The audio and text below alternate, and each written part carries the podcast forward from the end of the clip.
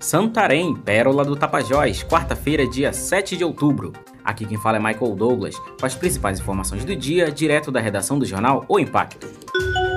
Polícia Militar prende trio suspeito de matar ex-presidiário no bairro Área Verde. A Polícia Militar prendeu nesta quarta-feira os três acusados da morte do ex-presidiário Jedson Mota Fernandes, de 46 anos, que aconteceu no Beco da Paz, bairro Área Verde, na madrugada de segunda-feira. Daniel Lameira Mota, Fábio Antônio Santos Souza e Flávio Conceição Santos Souza foram apresentados na 16ª Seccional de Polícia Civil e, após prestarem depoimento, foram encaminhados para a Central de Triagem Masculina do Complexo Penitenciário de Cucurunã. Segundo as informações, a motivação para o crime teria sido vingança.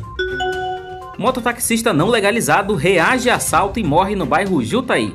Foi registrada na noite de terça-feira a morte de Demerson Monteiro. A vítima trabalhava como mototaxista não legalizado e foi alvo de um assalto na rua Niterói, no bairro Jutaí.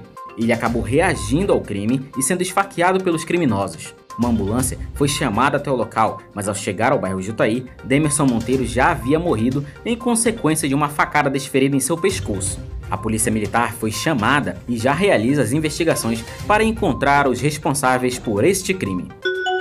Corpo é localizado no Lago do Juá, o corpo de um homem foi localizado por moradores do Lago do Juá na noite de terça-feira. O cadáver, identificado na manhã de quarta-feira, é de Francisco Valber de Assis de Oliveira, de 40 anos. Ele foi encontrado usando uma bermuda e uma camisa escura.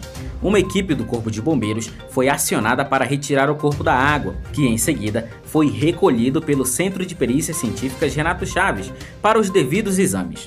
A polícia trabalha com a hipótese de homicídio.